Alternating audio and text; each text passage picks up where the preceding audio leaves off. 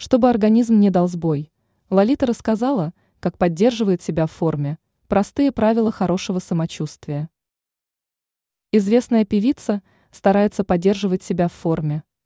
Знаменитость отмечает, что ей необходимо это не для сохранения фигуры, а для хорошего самочувствия.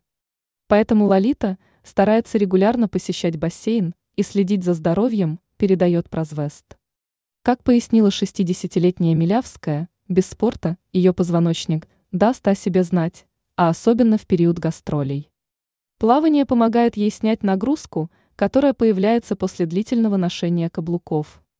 Нужно ходить в бассейн, чтобы организм не дал сбой, подчеркнула Лолита. Она также добавила, что ей хочется выглядеть хорошо на сцене, а поэтому она не хочет отказываться от каблуков. Пожаловалась звезда, что из-за плотного графика у нее появились проблемы с горлом.